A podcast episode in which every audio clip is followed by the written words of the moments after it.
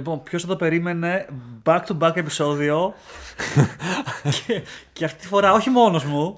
Έχουμε και το Στάθη εδώ πέρα στην παρέα μας. Και είναι και η πρώτη φορά να πούμε που γίνεται από κοντά. Ε, είναι μεγάλη συγκίνηση. Μεγάλη συγκίνηση. Θα πρέπει να έχουμε και μια κάμερα να μας. Ε, έχουμε και στο YouTube πλέον. Έχει, Άμα έχει είναι- ξεκινήσει podcast με, με βίντεο. Ε, Τέτοιο μορφόποδο που είσαι είναι δυνατόν να μην το κάνουμε με βίντεο; Μόνο για μένα λες τώρα δηλαδή. Άμα δουν τι γραβάτα φορά στην κουστούμι έτσι. θα πούνε ότι πρέπει για podcast είναι αυτός. Λοιπόν, καλή χρονιά. Χρόνια πολλά. Καλά να μας μπει το 2022. Ελπίζω χωρίς πολλούς κορονοϊούς. Ε, οι περισσότεροι λένε κακοί ιόνοι, αλλά εγώ νομίζω είναι καλοί. Θα, θα συμφωνήσω. Πάμε Ε, για herd immunity. Που το ακούγαμε πριν δύο χρόνια και τώρα μάλλον είναι πιο βάσιμες θεωρίας. είμαστε πολύ κοντά. Ε, μπορείς σε κανένα μήνα να έχουμε ξεπερδέψει. Κάτι τέτοια ακούγονται. Να δούμε. Φεβρουάριος ε, θα δείξει. Ε, και τώρα ταινιστικά δεν έχουν πει τίποτα. Α, βασικά το μόνο που απασχολεί για κορονοϊό είναι για το Australian Open, έτσι. Έχουμε, έχουμε ωραία θέματα εκεί. Ναι, για, τη- για την εξαίρεση ιατρικών εξετάσεων. Ε, σωστά. Οι, σωστά. ιατρικές εξαιρέσεις, ας πούμε. Κάποιοι ζητάνε ιατρικές εξαιρέσεις και ο, ο λόγος γίνεται προφανώς κυρίως για τον Τζόκοβιτ. Το οποίο μάλιστα γίνεται δεκτή η ιατρική εξαίρεση για τους λόγους που ο ίδιος ανέφερε. Και μάλλον θα συμμετάσχει στο Australian Open χωρίς να κάνει εμβολιασμό. Γιατί είναι ο Τζόκοβιτ. ναι, ποιοι, τι- ποιοι ήταν οι λόγοι που. που προφανώς δεν έχουν, δεν έχουν βγει προς τα έξω οι λόγοι. Θα είναι, είναι- στα τα έγγραφα προφανώς είναι Αλλά προφανώς και, απόρριτα. και ο ίδιος ήξερε γιατί πίεζε μέχρι τελευταία στιγμή και. ε, δηλαδή ήταν κάθετος ότι δεν θα, κάνει, δεν θα κάνει το εμβόλιο τέλος πάντων. Ότι ναι, δεν θα συμμετάσχει, δεν θα συμμετάσχει εάν είναι ήδη κανόνες. Και ακουγόταν και ότι λέγανε από, την, από τους lead, από τους lead ε, της, ε, του Australian Open ότι ακόμα έχουμε χρόνο, θα το δούμε, υπάρχει λίγος χρόνος ακόμα. Οπότε κατά κάποιο τρόπο θα έγινε κάτι σαν negotiation, δεν ξέρω τι ακριβώς. Ε, και όντως από ό,τι φαίνεται ο, ο Τζόκοβιτς δεν θα χάσει άλλη μια ευκαιρία για να πάρει ακόμα ένα Grand Slam που δεν μας χαλάει και εμάς την αλήθεια έτσι. Άλλο αν το ότι πολλοί παίχτες θα παραπονιούνται και θα λένε εμείς είμαστε μαλάκες που κάναμε το εμβόλιο και άλλος ε, κάνει ότι γουστάρει π.χ. Ε, Κοίτα, είχαν πάντως ότι, ότι είχε μπει το, το σύστημα των ιατρικών εξαιρέσεων είχε μπει. Τώρα, αν κάποιοι δεν θέλαν να ρισκάρουν και είναι πολύ λογικό να μην θέλεις να ρισκάρεις ε, τον, την, ε, τη μη συμμετοχή στο, σε ένα, στο πρώτο Grand Slam της χρονιάς για να, για να περιμένεις πότε θα σου βγάλουν απόφαση για τις ιατρικές εξαιρέσεις είναι κατανοητό. Η αλήθεια είναι όμως ότι κανένας τους δεν είχε να χάσει όσο έρχεται να χάσει ο Τζόκοβιτς. Γιατί ο Τζόκοβιτς, αν δεν συμμετείχε ούτε στο ATP που δεν συμμετείχε, γιατί δεν προλάβαινε να γίνει όλη αυτή η διαδικασία, ε, ούτε στο Australian Open, ήταν σχεδόν βέβαιο αν ο Medvedev και ο Σβέρευ πηγαίνανε καλά, τύπου φτάνανε μέχρι ημιτελικού, που εντάξει, αντικειμενικά είναι οι μεγαλύτερες πιθανότητες, θα είχαν το νούμερο ένα στον κόσμο. Σ- σω- σωστά. Α, Από την άλλη, παιδί μου δεν πάει έτσι. Δηλαδή, ξέρεις, αν έχει κάποιους κανόνες και είναι για όλους οι ίδιοι και ή όχι, δεν τους αλλάζεις ανάλογα τι συμφέρον έχεις εσύ. Ξέρω, εγώ, φαντάζομαι θα έλεγαν ναι, θα χάσουν πολύ, πολύ, πολύ ε, τηλεθέαση, δεν ξέρω πώς το είδαν και λένε ναι, δεν υπάρχει λόγος. Α ας κοιτάξουμε τα λεφτά πάνω απ' όλα. Και, και μετά τα, γη- τα πρωτόκολλα υγείας ή whatever. Ε, ωραία, θες πριν ξεκινήσουμε για την νέα χρονιά να μας πεις, παιδί μου, έτσι. Εγώ έκανα στο δικό μου που, στο solo podcast έτσι, μια μικρή ανασκόπηση. Θες, γιατί και μεγάλη. Θες να μας πεις εσύ τι ξεχώρισες στα, στα γρήγορα, παιδί μου. Δεν σου λέω να κάνεις. Καταρχάς, ε, θέλω να πω ότι δεν μου άρεσε καθόλου ο τίτλος του τελευταίου podcast. Ήθελα να λέγεται solo podcast. Σωστό, σωστό. Τώρα που το λες μου άρεσε πάρα Ή πολύ. σώτο podcast, δεν ξέρω. Σότο, σότο, σότ. Έπρεπε να γράφει SOT σε, σε παρένθεση L Σωστό, O σωστό. podcast. Next time, next time. Σότλο podcast. λοιπόν, ανασκόπηση. Ε, εντάξει, ήταν, ήταν μια μ- φαντασμαγορική χρονιά. Δύσκολα έρχονται τέτοιες χρονιές γιατί ουσιαστικά ήταν με- μια μεταβατική χρονιά. Και οι μεταβατικές χρονιές έρχονται μπορεί και ανά 15 ετία. Δηλαδή θέλω να πω ότι γνωρίζεις κάποιους θρύλους της περίοδου. Πριν ήταν ο Αντι Ρόντικ, ξέρω εγώ. Ε, παλιότερα ο ε, Μπιον Μπόργκ και διάφοροι άλλοι μεγάλοι. Ε, ο- υπήρχαν αυτές οι μεταβατικές χρονιές, δηλαδή περίοδοι που οι επόμενες γενιές πλέον είχαν αποκτήσει αρκετή εμπειρία από την συνύπαρξή τους με τους μεγαλύτερους παλαιότερους και πλέον μπορούσαν να ανταπεξέλθουν, να τους δουν στα ίσα και να τους πάρουν μεγάλους τίτλους όπως είναι τα Grand Slam.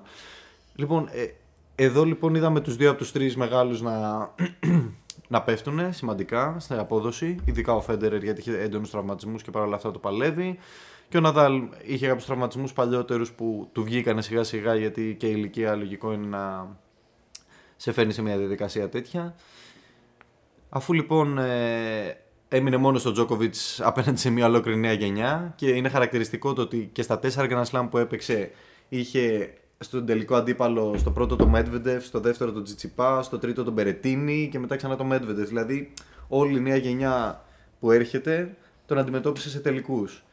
Ε, εγώ θεωρώ ότι ο Τζόκοβιτ, να πω την αλήθεια, δεν ήταν να χάσει το, το American Open, το US Open. Το US Open. Δεν ήταν να το χάσει γιατί το είπε και μόνος μετά τι συνεντεύξεις ότι η αλήθεια είναι ότι με κατέκλυσε το συνέστημα. Ήταν η πρώτη φορά που ο κόσμος ήταν μαζί μου Να. και όλο αυτό με έκανε να νιώσω full awkward. Δε- Δεν ήταν ο τρόπος του παιχνιδιού μου. Ε, Δεν ήξερα πώς να σκεφτώ τι να κάνω. Γενικά ένιωσα μια αμηχανία και όλο αυτό φάνηκε στο παιχνίδι του. Κατά τα άλλα, θεωρώ ότι φέτος θα είναι μια, μια γερή χρονιά για τη νέα γενιά για να αποδείξει τέλος πάντων ότι παίρνει τη σκητάλη Μμμ. ε, τελειωτικά. Γιατί η αλήθεια είναι ότι δεν λέω, ο Τζόκοβιτς προφανώς είναι, είναι σε ένα πολύ καλό επίπεδο ακόμα. Αλλά είναι πλέον πολύ επικίνδυνη. Δηλαδή και ο Σβέρευ σε καλή μέρα και ο Μέντεβιτ σε καλή μέρα νομίζω ότι πραγματικά δεν έχουν τίποτα να φοβηθούν από τον Τζόκοβιτς. Ε, ναι, και εγώ συμφωνώ με αυτό. Ότι δηλαδή το νούμερο ένα για του χρόνου δεν είναι, για μένα δεν είναι τόσο εύκολο ή τόσο δεδομένο θα το πάρει π.χ. ο Τζόκοβιτς ή, ο- ή ο Μετβέντεφ. Νομίζω ο Σβέρ έχει μπει πολύ δυνατά. Τώρα δεν έχω ιδέα τι θα κάνει ο Ναδάλ ε, στην νέα χρονιά. Έτσι, γιατί δεν έχω ιδέα πώς, με, με τους τραυματισμούς και όλα αυτά πώς θα είναι φέτος. Ε, Είναι πολύ exciting που θα τον δούμε να Σωστά. παίξει μετά από τόσο καιρό στη Μελβούρνη. Σωστά. Ε, και θα, ε, να, θα δούμε μετά και ποιοι είναι και οι αγώνες που έχει να ακολουθήσει και ποιο- τι έχει να κάνει. Ένα σημαντικό νέο που μας επηρεάζει στα ελληνικά μας δεδομένα είναι ο τραυματισμός του Τσιπά και ουσιαστικά οι πρώτοι αγώνες που τώρα έδωσε, ο πρώτος αγώνας που έδωσε με τον Σβάρτσμαν ε, με, με τον Αργεντινό στο ATP Cup, χθεσινός αγώνας. Ε, ε, ε, που εκεί, για να σου πω αλήθεια, ακούω λίγο έτσι, αντιφατικές δηλώσεις του Τσιπά. Δηλαδή στην αρχή λέει, ε, θυμάσαι που σε ένα μάτς δεν έπαιξε επειδή και είχε βάλει πάγο στον αγώνα. Με τον Χούμπερτ Χουρκάτς δεν έπαιξε γιατί πάνω για ο αγώνας. ναι. Σωστά. Και ρε παιδί μου λέγανε «Ω, ε, η φάση λίγο γαμήθηκε, ξέρω εγώ, ότι ε, μάλλον δεν είναι όσο έτοιμος πιστεύει. Μετά βγήκε και δήλωσε όχι το έκανα προληπτικά, είμαι κοντά στο 100% απλά ήθελα να, να δω πώς θα πάει, δεν δεν θέλω να, να έχω κανένα θέμα στο Australian Open. Και αφού έπαιξε με τον ε, Σβάτσμαν, λέει ναι, ακόμα δεν είμαι στο 100%, ε, αλλά είμαι ικανοποιημένος. Και μετά έβλεψε κάτι άρθρα. Δεν είναι σίγουρο αν θα κατέβει στο Australian Open. Ξέρεις, είναι ακόμα, υπάρχει ένα. Κοίτα. ένας φάζινες. Ε, από το γεγονός ότι είπε ότι εγώ στην προπόνηση δεν έχω ξεπεράσει τα 50 με 60 σερβίς Α, οκ, δεν το άκουσα αυτό. Ναι, και με το Σβάρτσμαν αναγκάστηκε να κάνει 120. Είναι πολύ κατανοητό σε όλους μας ότι πιέζει πάρα πολύ τον αγώνα, το οποίος ακόμα θέλει χρόνο. για ανάπλαση, για ξεκούραση κτλ. Οπότε, ε, ενώ ο ίδιος είναι πολύ χαρούμενος με την απόδοσή του, γιατί τελικά, τελικά από αυτή τη συνέντευξη, αν και ήταν συναισθηματική, χαρούμενος έβγαινε και έλεγε ότι ε, χτύπησα μπάλες. έκανα. Ε, ένιωσα όλο αυτό το, το, το ρας, ας πούμε, την αδρεναλίνη, το ωραίο συνέστημα. Έπαιξα, το χάρηκα. Ναι, αλλά τελικά, τελικά λέει στο τέλος του παιχνιδιού ήμουν πολύ κουρασμένος. Και φάνηκε. Δηλαδή στο Ναι, τέλος ήταν ναι. ε, μονόδρομος. Από την άλλη, ξεκίνησε πολύ δυνατά. Πήρε το πρώτο σετ. Ενώ μπορούσε να το πάρει στο 6-5, χρειάστηκε να πάει σε tie break επειδή τα τρία set point εκεί τα έσβησε ο, ο αργεντινος Ε, στο tie break όμως και πάλι το πήρε. Και στο δεύτερο set είχε κάνει break, ήταν μπροστά. Δηλαδή έδειχνε ότι τουλάχιστον στα, σε αυτά τα πρώτα 50-60 σερβίς τα οποία είχε δουλέψει στην προπόνηση ήταν πολύ δυνατός και έβγαινε μπροστά. Είχε πολύ heavy top spin. Ήταν πάρα πολύ ωραίο το παιχνίδι του. Ε, μετά ήταν φανερό ότι κουράστηκε. Και το αστείο είναι ότι και ο Σβάρσμαν στη δική του συνέντευξη λέει ακόμα και όταν ήμουν ένα, ένα set και ένα break πίσω, γνωρίζοντας ότι έχει τραυματιστεί ο Τσιπά, δεν σταμάτησε ποτέ να πιστεύω ότι θα γυρίσει το παιχνίδι. Είδες, ναι, παίζει και αυτό πολύ ρόλο έτσι που, ξέ, που έχουν αυτή την πληροφορία ότι. Και Ναι. ξέρουν, παιδί μου, το άλλος μπορεί σε κάποια φάση να, να κλατάρει. Ε, που λέει να ο κάνει λόγος. μια τεράστια κοιλιά, ας πούμε. Ναι, ναι. Ε, Και ήταν έτοιμος να αρπάξει την ευκαιρία του και το έκανε. Γενικά, εγώ, εγώ ικανοποιημένος είμαι από αυτό που του είπα, αλλά η αλήθεια είναι ότι δεν πρέπει να έχουμε ελπίδες για να παίξει στο Australian Open. Πολλό δε μάλλον να πάει καλά. Δηλαδή να παίξει και να πάει καλά. Θα, θα μου είναι κάτι αδιανόητο γιατί είναι και στα 5 σετ. Ακριβώς, φίλε. και Αυτό, αυτό σκέφτομαι και εγώ. Ότι πολύ πιο μεγάλη κούραση σε, σε αυτά τα, τα τουρνουά που είναι Grand Slam. Και αν θες να μιλήσουμε και στρατηγικά, κάτι που είναι τεράστιο πρόβλημα στην ομάδα του Τσιπά, η στρατηγική. Βλέπεις, ας πούμε, ε, σε αυτό το. Δηλαδή τώρα που κάνουν ανασκόπηση της χρονιάς, ε, ο Μέτβιδεθ και ο Τζόκοβιτς που είναι οι πρώτοι δύο συμμετείχαν στα, σχεδόν στα υποδιπλάσια τουρνουά από αυτά που συμμετείχε ο Τσιπά. Σωστά. Δηλαδή τον στέλνουν σε 250, σε 500, σε 1000, όπου μπορούν να το στείλουν, να παίζει κάθε εβδομάδα. Όμως αυτό φαίνεται τουλάχιστον από το μισό της χρονιάς και κάτω, γιατί αυτό πλέον τα τελευταία 2-3 χρόνια είναι συστηματικό. Ε, μετά από το Ρολάν Γκαρό ξεκινάει η πτώση του Τσιπά. Πάντα.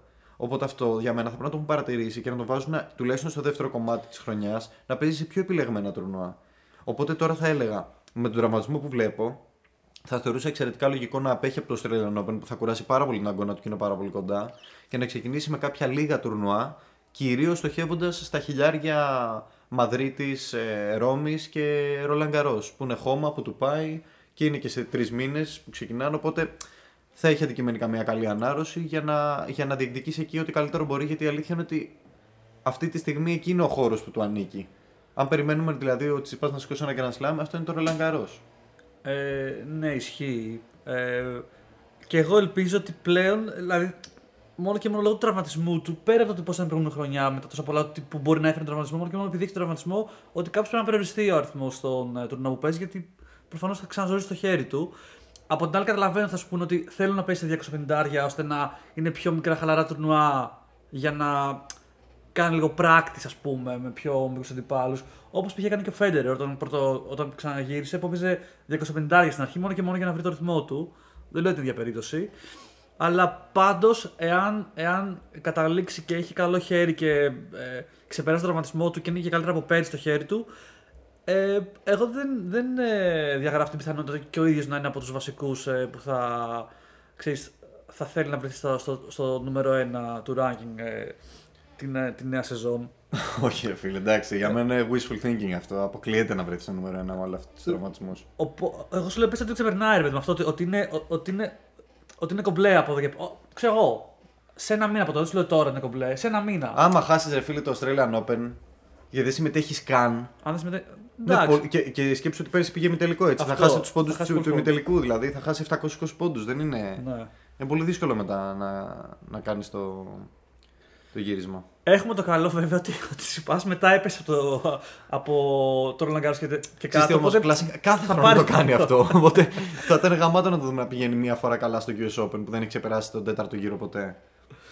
Ε, και καλά, ναι, στο Wimbledon δεν το συζητάω. Δηλαδή, ας πούμε φέτος, άμα εκείνη την περίοδο του γρασιδιού του τη βαρέσει και γουστάρει λίγο γρασιδάκι ε, και πάει και ξεπεράσει τον πρώτο γύρο που έχασε από το Francis Tiafo 3-0 set τώρα. Αγνώριστος ήταν. Ναι, ναι, ναι. ναι. Και εκεί ας πούμε θα κερδίσει πόντους που θα του μείνουν για το ranking.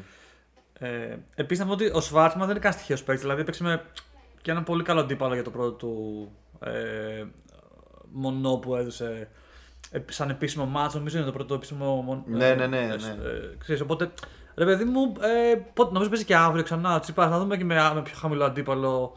Ε, παίζει με πώς... Γεωργία, λογικά με τον Βασιλασβίλη θα παίζει.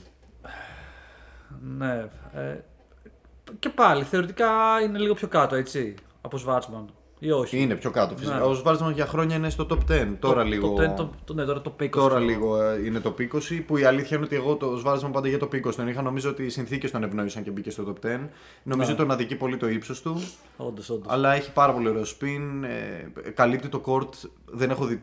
Δεν πιστεύω ότι άλλος άνθρωπος στο ύψος του καλύπτει τόσο πολύ το court. Δηλαδή για μένα είναι ε, success story ο Σουάρτσμαν. Είναι σαν το θαύμα που λέμε το τένισε, παιδί μου. Είναι Ακριβώς. σαν να πέσει ένας μπασκεμπολίστα να ξέρω ένα, ένα 60 και να μπαίνει μέσα να κάνει ιστορίες. να... ένα, ένας γκάλι, ρε παιδί μου. Απλά ο γκάλι έγινε το νούμερο 1 στο μπάσκετ. Ο, ο Σουάρτσμαν δεν έγινε ποτέ το νούμερο 1 στο τέννη. Ναι, ναι, ναι. Αλλά είναι, είναι αλήθεια, είναι τρομακτικό να βλέπεις να παίζει ο Σουάρτσμαν με το. Ε, ε, δεν ξέρω αυτό, προφανώς το έχει δει ο κόσμος, αλλά είναι τρελό όταν, όταν βλέπεις το. Ε, στο, στο Laver Cup που είναι οι ομάδες Ευρώπη-Αμερική και έγινε και πρόσφατα. Ε, που είναι ο Σβάρτσμαν συμπαίκτης με τον, με, με τον Ράιλι Οπέλκα ναι. και με τον Τζον Ίσνερ. Ναι, και ναι, κάθεται ανάμεσά τους μαλάκα και είναι λες και είναι το μωρό τους, δεν υπάρχει. και είχα δει και ένα τώρα που το πες αυτό, ένα βιντεάκι που είναι ρε παιδί μου, κάνουν practice πριν αρχίσει το match και δύο σερβίς. Και βλέπεις να κάνουν ταυτόχρονα και δύο σερβίς. και βλέπεις πόσο διαφορά έχουν στην τεχνική τους οι δύο, ρε παιδί μου, επειδή ο ένας είναι πολύ πιο ψηλός και άλλος κοντός, Έτσι. για να το πάνε απέναντι. Σε- Το έχεις στη slow motion, είναι πολύ ωραίο αυτό ε, να το δεις. Γιατί προφανώς πρέπει να κάνει λίγο adapt την, την τεχνική του ένας πιο κοντός παίχτης για, για οτιδήποτε κάνει στο γήπεδο. Και πόσο μάλλον για τα σερβίς του. Θέλω να μου πεις ε, το top 10 σου, για, ε, τουλάχιστον μέσα στο top 10 σου, ποιους στάνταρ έχεις για το, 2000, για το τέλος του 2022. Ε, top 10, ε. Ποιοι είναι οι παίκτες που θα φανούν φέτος; Ε, ε, εγώ θέλω να σου πω, ωραία, εντάξει, ας πούμε τους βασικούς. Σίγουρα είναι Τζόκοβιτ, σίγουρα είναι Μετβέδεφ, ε, Σβέρεφ, θα πω και Τσιπά, εντάξει το Πούστη, top 10. Ε, πιστεύεις ότι μπορεί να μην είναι; Πες το, top 10 σου για σου πω. Ωραία. Ε, θα πω Κάσπερ Ρούντ, πώς είμαστε στους... Ε, Μέτρετε Σβέρευ, Τζόκοβιτ, Τσιζιπάς, Ρουντ, έχεις πει 5. ε, ωραία, ε, θα πω και Ρούμπλεφ. Πάει να γίνει πολύ κοντινό με το προηγούμενο. Θα πω Μπερετίνη. Μπερετίνη, βέβαια. Πολύ ε... Ε, θα δώσω μια έκπληξη. Ε, και ρε φίλε, επειδή το βλέπω ότι είναι τρελή παιχτούρα, θα πω τον Αλγαράς. Ότι μπορεί να μπει μέσα. Πολύ τίμιο. Ναι. Πώς είμαστε σε 8. Ε, λοιπόν, μετά έχουμε, έχουμε τον άλλο μικρό που είναι πολύ σταθερός. Το βλέπουμε και εδώ πέρα μπροστά μας, τον, ε, τον Σίνερ. 9. Ε, τώρα για δέκατο. Ε, να πω. Χουρκάτς. Είσαι πολύ κοντά στη δεκάδα μου. Ε, ποιον θα έλεγε εσύ, ποιους θα έβαζες; Τώρα η σειρά που τους έβαλα δεν, δεν λέει κάτι, κατάλαβες. Απλά έβαλα τους 10. Έβαλε, έβα... Όχι, Δεν- δεν ναι, είναι- ναι, κατάλαβα. κατάλαβες. Έβαλες στου 10, εντάξει. Αν και πάνω κάτω είπες και σειρά. Δηλαδή με τον Ναι. τρόπο που είπες είναι και σειρά. Ναι. Δεν φαντάζομαι ο Όπα. Χουρκάτς να περάσει. Έβαλα Ναδάλ. τους βε- Όχι, δεν τον έβαλες. Μμμ. Ε, εγώ, το θεωρώ, εγώ δεν τον έβαζα. Όντως, από την πιστεύεις αλήθεια. ότι είναι το τέλος δηλαδή; Το τέλος του δεν είναι για κανένα λόγο, αλλά πιστεύω ότι θα κινηθεί στο top 20. Να σου πω ποιον άλλο θα έβαζα μέσα, ρε παιδί μου. Βέβαια τώρα είδαμε ότι έχασε κιόλας. Μπορεί να έβαζα και ε, τον Αντιμάρη. Ε, α, γιατί μαλάκα έκανε εκπληκτική πορεία προς το τέλος της σεζόν. Κοίτα, πήγαινε πολύ καλά, αλλά ρε φίλε. Και θυμίσω ότι έπαιζε μαλάκα με το top 10 ονόματα και τους κέρδιζε προς το τέλος. Δηλαδή, έ- δεν- έκανε, έκανε εξαιρετικές εμφανίσεις, αλλά θεωρώ ότι δεν θα έχει consistency όλο αυτό. Δηλαδή θα μπορεί να είναι και ένα top 10 γιατί είναι γουστάρι, γιατί πάμε να νικήσουμε, να δείξουμε πόσο καλοί είμαστε και ότι κάνουμε comeback, αλλά να είσαι top 10, ρε φίλε, για να είσαι top 10 θέλει πολύ συγκεκριμένα πράγματα. Θέλει μια συνέχεια. Δεν μπορείς ξαφνικά να έρθεις και να κάνεις μια τεράστια σεζόν. Καταπληκτικά. Επίσης πρέπει να βάλουμε τους τραυματισμούς του μέσα στο παιχνίδι. Γιατί Ναι. δεν έχει δοκιμαστεί ο Μάρεϊ να παίζει ανά δύο εβδομάδες σε τουρνουά και να φτάνει και βαθιά και να παίζει και 5-6 συνεχόμενα μάτς.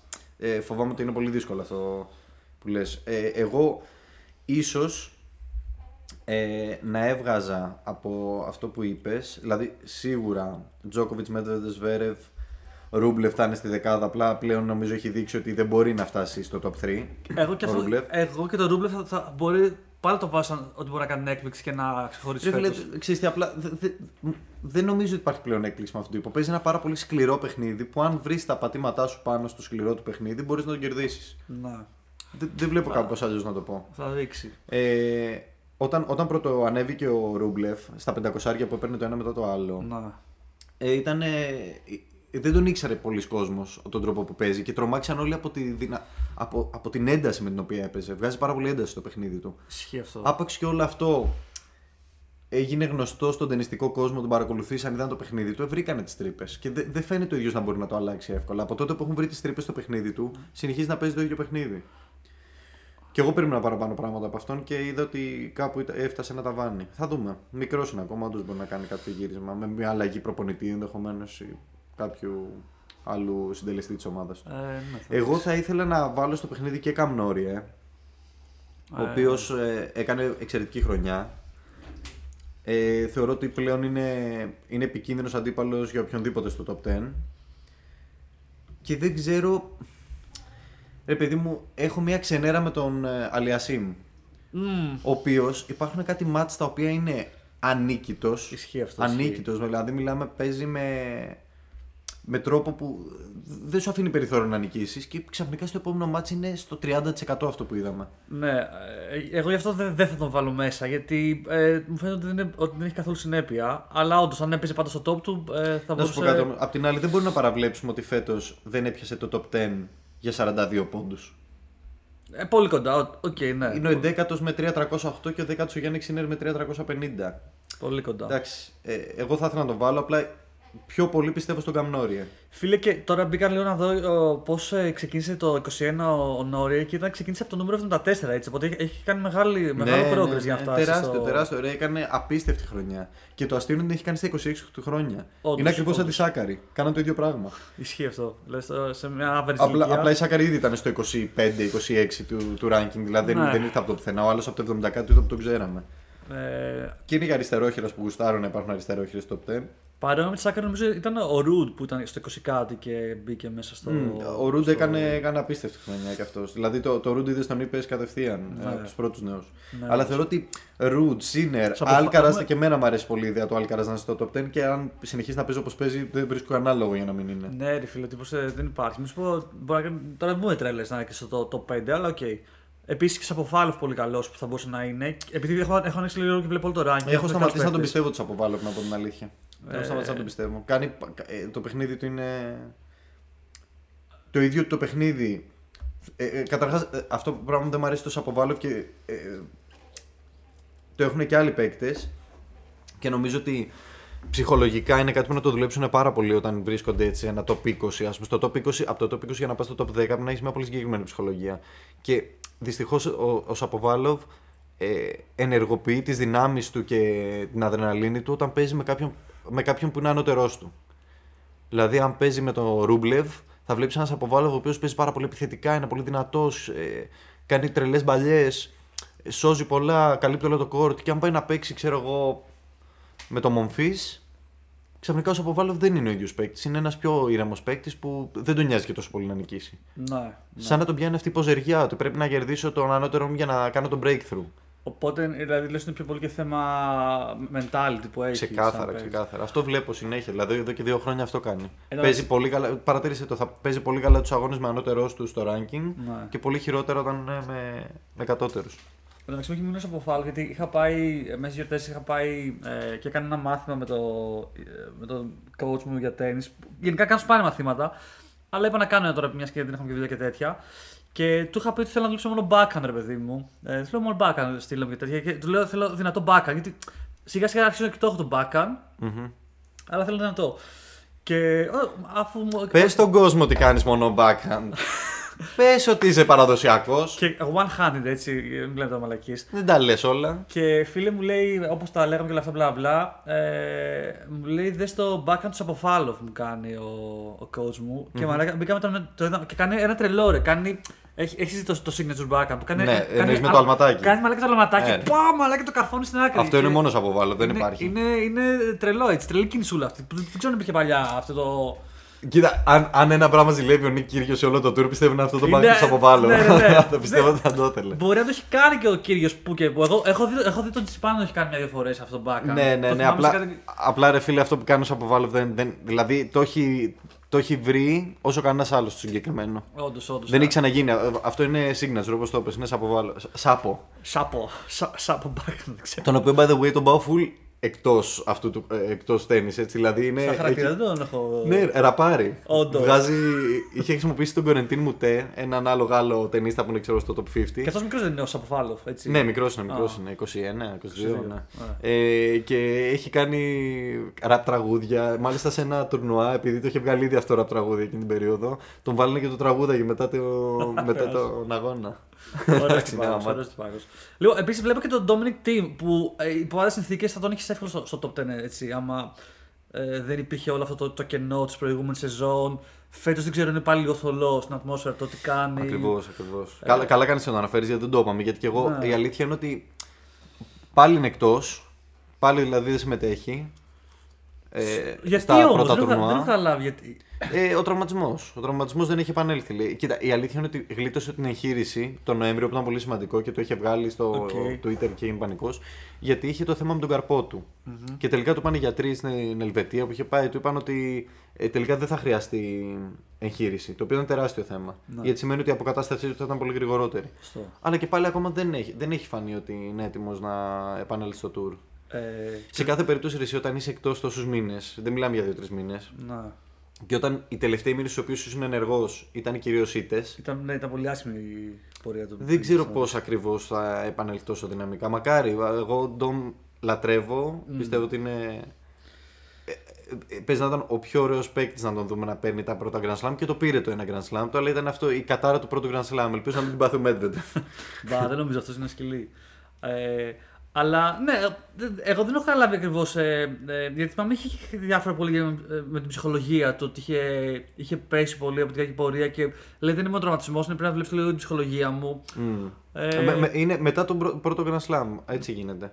δηλαδή αυτό είναι συχνό φαινόμενο μετά το πρώτο Grand Slam να βλέπεις να πέφτει πάρα πολύ η ψυχολογία γιατί ίσως χάνουν λίγο το motivation. Σου λέει Μπορεί. Έφτασα εκεί που ήθελα. Αυτό. Τώρα εντάξει, το ένα θα γίνει δύο, θα γίνει τρία, αλλά πάντα Grand Slam θα είναι. Ναι, όντως, όντως λίγο επηρεάζει την ψυχολογία. Τι θέλω να κάνω με τη ζωή μου. Έχω τόσα εκατομμύρια, ξέρω εγώ. Να συνεχίσω να κυνηγάω τα Grand Slam ή να πάω να κάνω κάτι άλλο. Ναι, ναι, ναι, ναι. Να πάω στη Χαβάη να κάθομαι, ξέρω εγώ, να αλλιάζομαι. Που όπως είπες για τον Σαββαφάλο, ε, ε, εμένα ο Τόμο ο Τί μου αρέσει πάρα πολύ σαν, σαν, σαν χαρακτήρας. Είναι πολύ, πολύ ήρεμος, τσίλ, ευγενικός και μες στα κόρζα, παιδί μου. Ε, ε, Έχει το χιμωράκι του επίσης. Έχει πλάκα που σε ένα βίντεο που λέγανε εξή πώς κάνουν κάποια. Το ATP κάνει κάποια βίντεο fan, παιδί που ρωτάει τους παίκτες κάτι. Ναι. Και τους ρωτάει ποιος. Ε, στο, στο περσινό ή το ATP Finals, ρωτάει ποιος είναι πιο φίλος σου εδώ, το 2020. Και όλοι απαντάγανε τον Dominic Team. Όντως. Οπότε είναι ο friendly guy. Ο Τσιτσιπάς, ο Σβέρεφ, ο Medvedev, όλοι απαντάγανε ο Dominic Team. Ο Dominic Team. Πιστεύω το ανάποδα να λέγανε ποιος είναι ο πιο μισθός, θα λέγανε ο Τσιτσιπά. Εύκολα, εύκολα. Που εντωμεταξύ δεν ξέρω αν είδες. Έδωσε, έδωσε μια συνέντευξη έτσι ωραία στο, στο σκουντίο της είπα σε μισά ωράκι. Δεν την άκουσα αργά. Αν την άρεσε εμάς ο Πούστη, δεν ξέρω, είμαστε εθνιστικά. Θα μα δηλαδή έλεος, ας πούμε. Έλεος. Πάνε εκεί πέρα στους μπασκετικούς και στους. Πόλεμο, δημοσιογραφικό πόλεμο μας κάνουν.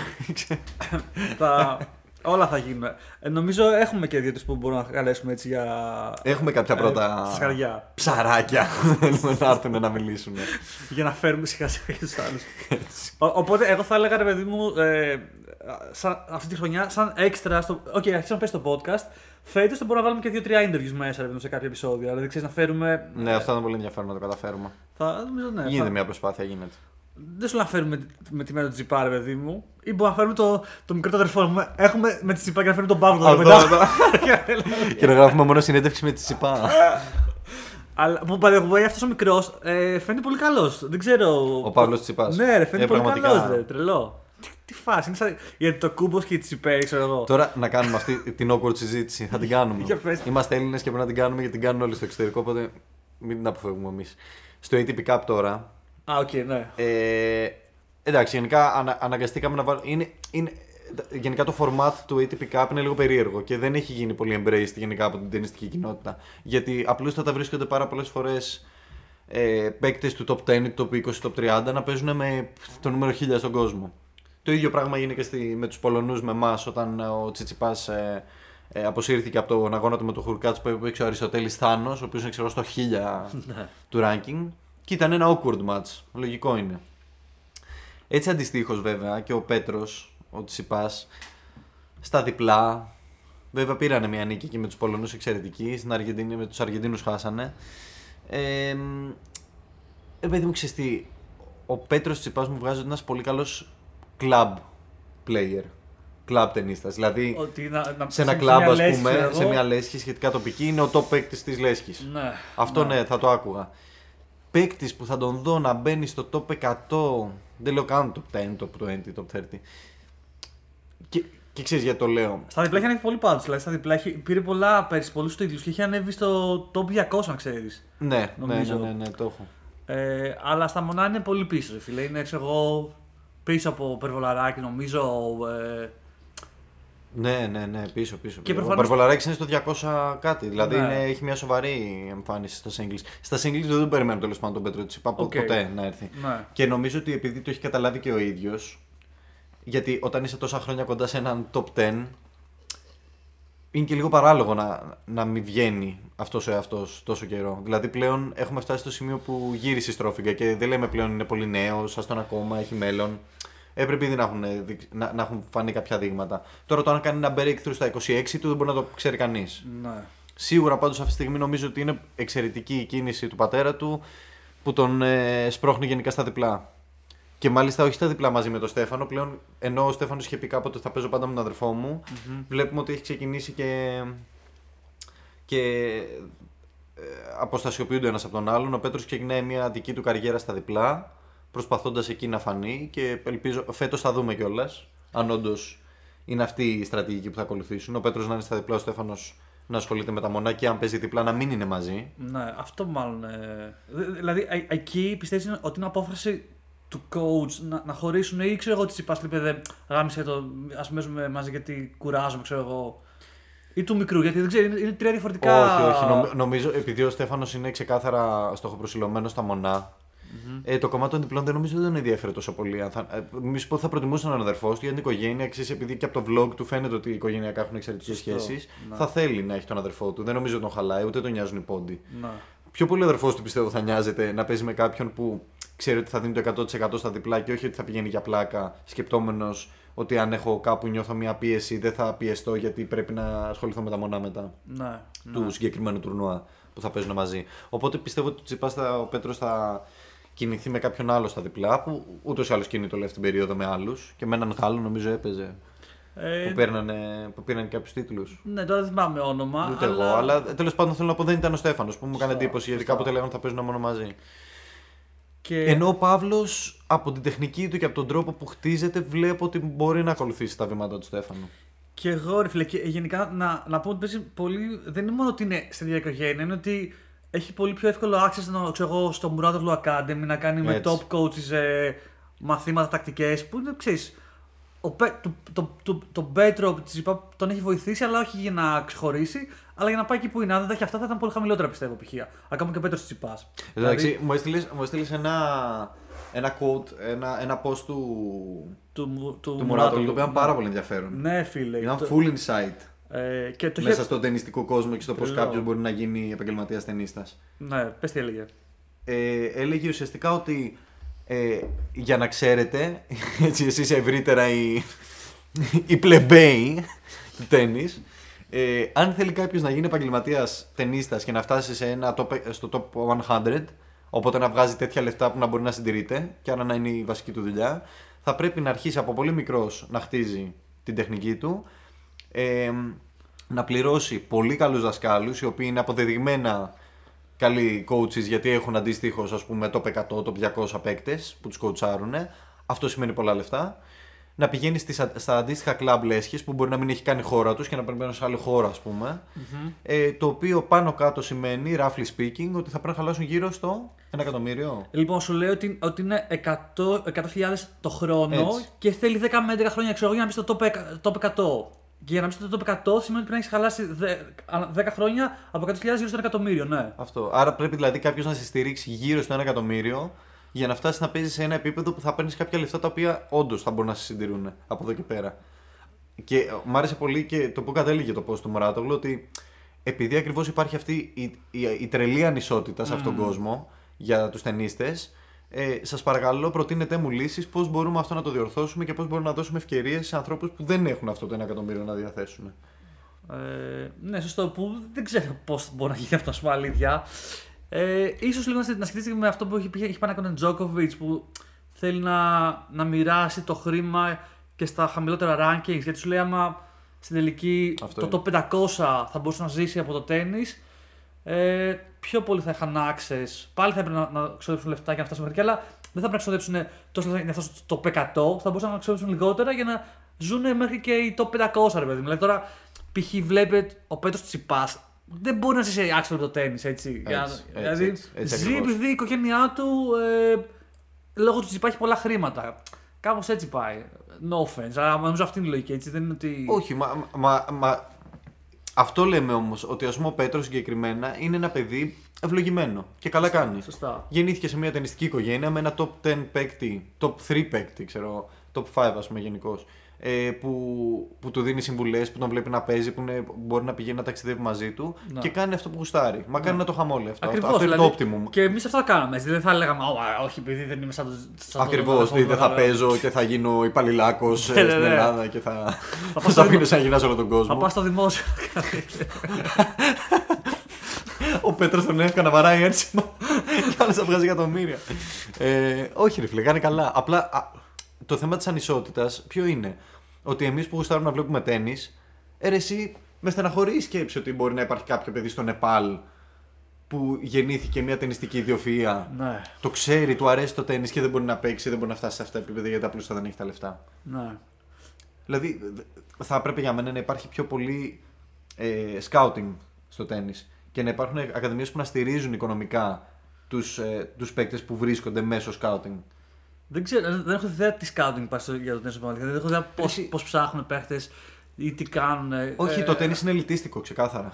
Δηλαδή, εσύ πηγαίνεις στο κλαμπ, εσύ πληρώνεις και αν, ο δικό, αν το παιδί σου είναι καλό, προχωράει. ε, Είναι, είναι ξεκάθαρο ότι πρέπει κάποιο, κάποιοι γονείς να στηρίξουν το παιδί τους. Γιατί είναι πολύ δύσκολο κάποιος οικονομικά να, να ποντάρεις σε ένα παιδί που ακόμα δεν, έχει, δεν φαίνεται αν, αν ξέρει τέννις. Δηλαδή, ο coach πού να σε καταλάβει αν είσαι τόσο καλός Σωστά, σωστά. από την αρχή; Και για να είμαστε και πιο ομοί, ρε παιδί μου, μπορούμε να δούμε και, και πόσοι έγχρωμοι παίχτε τέννη υπάρχουν στο top 100 έτσι. Έχεις δίκιο, έχει απόλυτο δίκιο. Ε, ε, και εκεί, ε, γιατί είναι γνωστό, ρε παιδί μου, ότι στον κόσμο αυτή τη στιγμή, αν μιλήσουμε σε ποσοστά, οι, οι white chocolates είναι πολύ πιο πάνω σε. Έχουν πολύ πιο μεγαλύτερη οικονομική ευχαίρεια, ας πούμε, σε ποσοστά. Προφανώς που δεν στέκει τόσο πολύ γιατί προφανώς. Ε, Πώς να το πω, ε, έχουμε δει στο NBA που οι, οι πιο πολλοί παίκτες π.χ. που είναι Μας στο NBA λειτουργεί το scouting. Ακριβώς, ναι. Εκεί Δεν- που είναι. Ε, εκεί ρε, βλέπουμε ότι αυτοί που έχουν τα αθλητικά προσόντα είναι πιο πολύ έγχρωμοι παίχτε, πιο δυνατοί, πιο, με πιο ξέρεις, ε, καλά αθλητικά skills. Το Ρε, οποίο εσύ, δεν να σου πω φαίνεται καθόλου κάτι. στο τέννη αυτό. Έτσι, Αυτό, δηλαδή, στο, το τέννις δεν έχει statistics, Έχουμε δεν το- έχει ναι. φυσιολογία από πίσω. Δηλαδή, στο, στο μπάσκετ βλέπεις ότι έχει ξεφύγει στο scouting το τι υπολογίζει, τι biometrics υπολογίζουν. ναι. Σου κάνουν εξετάσεις αίματος, βλέπουν το ύψος σου, βλέπουν, ξέρουν πόσο θα μεγαλώσεις, ξέρουν το πόσο περίπου θα είναι η κλίμακα ανάπτυξής σου και από 10 χρονών μπορεί να σε πάρουν να σε τσιμπήσουν και σου πούνε εσύ θα γίνεις η ιδιοφία του μπάσκετ. ναι. Γιατί, γιατί έχεις τα τεχνικά προσόντα. Όλα τα άλλα θα στα μάθουμε. Έχεις τα φυσικά προσόντα, συγγνώμη. Τα τεχνικά δεν είναι πρόβλημα για αυτούς. Είδες ότι το κούμπο πήγε ας πούμε, στην Αμερική και η τρίπλα του δεν ήταν καλή, το σουτ του δεν Σουτ, ήταν ναι, καλό. Ναι. Και ξαφνικά μέσα σε λίγα χρόνια βλέπεις λες και το ρομποτοποίησαν, ας πούμε. Λες και τον περάσανε μέσα από. Που, και εκεί βλέπεις και το, το, το, αυτό το, Εργοστάσιο. το, το, scouting. Έτσι, δηλαδή ήρθαν τύποι από το NBA και είδαν ένα παιδί που έπαιζε β' εθνική. Β' Πώς εθνική, κατά ρε έπαιζε, φίλε. ξέρω. Ναι, δεν, δεν τον βλέπουν ούτε εμείς, εμείς δεν τον ξέρουμε ποιος είναι. Σωστά. Που, οπότε ίσως να είναι και αυτό λίγο η απάντηση στο- στο Μουράτογλου, έτσι ότι να βελτιωθεί πολύ το, η, η πλευρά του scouting στους παίχτες για να μπορείς να ξέρεις κάπως να, να τσιμπάς και ταλέντα από, από χώρες που δεν έχουν δυνατότητες, κάπως να τους βρει, δεν ξέρω πώς. Επίσης, θα πρέπει να υπάρχουν κάποια οργανωμένα τουρνουά σε- στη λογική αυτή που λες. Πώς είναι η β' εθνική στο μπάσκετ, Ναι. θα μπορούσε να υπάρχει μια ε, εθνική, ας πούμε, ένα εθνικό τουρνουά τέννη που να έχει όμως το prestige, που να πεις ρε παιδί μου, έστω το β' εθνική εισαγωγικά τουρνουά. Δηλαδή δεν είναι ATP Tour, δεν είναι καν ε, ITF. Τι είναι, τι πιο ακόμη, δηλαδή θεωρητικά. Να είναι, να είναι εθνικά τουρνουά. Δηλαδή Μα δεν να μπορεί να έχουμε- στηριχτούν. Όχι, ε, ε, δεν μιλάμε για κλαμπ τώρα που διοργανώνουν ε, ταινιστικά τουρνουά. Δεν υπάρχουν τουρνουά που να είναι, ρε παιδί μου. Υπάρχει ένα πανελλήνιο Αυτό, ρε παιδί μου. νέων. Μόνος, μόνος σε αυτά μπορείς να μπεις. Αλλά το μεγαλύτερο μου πρόβλημα εμένα, που θεωρώ ότι εντάξει, αυτό είναι θέμα. Θα μπούμε πλέον να μιλήσουμε σε, με, με οικονομικά μεγέθη. Είναι το για ποιο λόγο δεν μπορούμε να καταλάβουμε τίποτα, για ποιο λόγο είναι τόσο ακριβό άθλημα του τέννις. Ε, Δηλαδή στο μπάσκετ, θυμάμαι επειδή εγώ πήγαινα μπάσκετ από μικρός, ότι πληρώναμε κάτι αστείο σε σχέση με το, με το πόσες ώρες περνάγαμε μέσα στο παρκέ. Μιλάμε τώρα, ξέρω εγώ, 50 ευρώ το άτομο, γιατί ήμασταν πολύ νομαδικό άθλημα. ναι. 50 ευρώ το μήνα. Τώρα εδώ πέρα πληρώνεις στα, στα, τε- στα- όταν θέλεις να κάνεις μάθημα τέννη για μία ώρα την εβδομάδα. Που εμείς τότε πηγαίναμε 4 προπονήσεις την εβδομάδα για 5. Για μία ώρα την εβδομάδα πληρώνεις 50 ευρώ. Ε, ε, εγώ το, το, ο μόνος ε, τρόπος που μπορώ να το δικαιολογήσω είναι ότι μπορεί να ισχύει, μπορεί και όχι. Είναι ότι στο- στα ίδια τετραγωνικά του γηπέδου απασχολείς, ξέρω εγώ, δύο άτομα ή ένα στο τέννη, είναι στο άλλο, ξέρω εγώ, δέκα. Δεν μπορώ να βρω άλλη, α- α- άλλο λόγο που να ισχύει κάτι τέτοιο. Δηλαδή, μα το Θεό. Δηλαδή, ή και, και ότι έχει και μια ρακέτα, ενώ στο άλλο έχεις μια μπάλα που την μοιράζονται όλοι. Που η ρακέτα μπορεί να κάνει 150 ευρώ, στο τέννη κάνει. ενώ μια μπάλα κάνει 50 για 10 για όλα τα άτομα. Ξέρεις, τέτοια πράγματα μπορώ να σκεφτώ. Δεν ξέρω αν υπάρχει κάτι άλλο που να είναι απλά με την κουλτούρα να έχει να κάνει. Ότι δεν θέλουν να μπουν οι πλεμπέοι επειδή το τέννη είναι τέτοιο ποτέ βαρέστο. Όχι κουλτούρα. οικονομικά. Ε, Κοίτα να δεις. Το τέννη πάντοτε είναι ελιτίστικο άθλημα. Έτσι ξεκίνησε, έτσι έχει παραμείνει. Δυστυχώς. Ναι. Δεν έχει προχωρήσει ακόμα για μένα η ταινιστική κοινότητα στο να αποδεχτεί ότι το τέννη θα μπορούσε να είναι και αυτό ένα αγοραίο άθλημα. Ένα άθλημα του λαού. Ναι. Δεν είναι άθλημα του λαού δυστυχώς ακόμα. Να δεις που λόγω τσιτσιπάδων Και εγώ αυτό σκέφτομαι. ότι- και σάκαρη θα αυξηθεί η ανταγωνιστικότητα σε αυτό το επίπεδο γιατί ο κόσμος έχει αρχίσει να θέλει να παίξει τέννη. Δεν, βλέπει, δεν κοιτάει αλλού μπάσκετ και ποδόσφαιρο, πλέον βλέπουμε τέννη. Άρα θέλοντας πολύ περισσότερο να παίζουν τέννη, το βλέπουμε. Ανοίγουν πολύ περισσότερα ε, tennis courts, γεμίζουν και ο ανταγωνισμός πιστεύω θα, φέρει μια, κα- ε, θα, θα, θα μειώσει στο προσήκον μέτρο με τις τιμές στο τέννις και έτσι θα μπορεί να αναδειχθεί ένα νέο ταλέντο και στην Ελλάδα πιο εύκολα. Ναι.